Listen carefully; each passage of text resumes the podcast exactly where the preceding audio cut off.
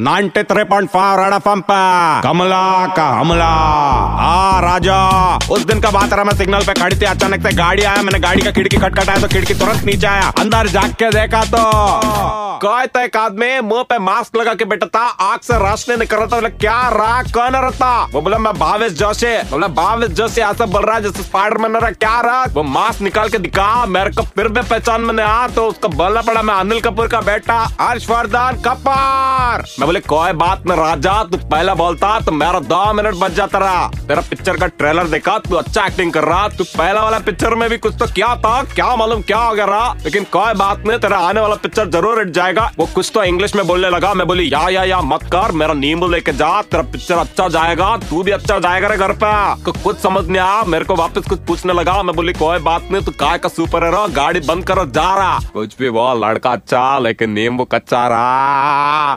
कमला का हमला, 93.5। कमला का हमला सुन के मजा आया? Hear it again. Download and install the Red FM India app and listen to Kamla का हमला.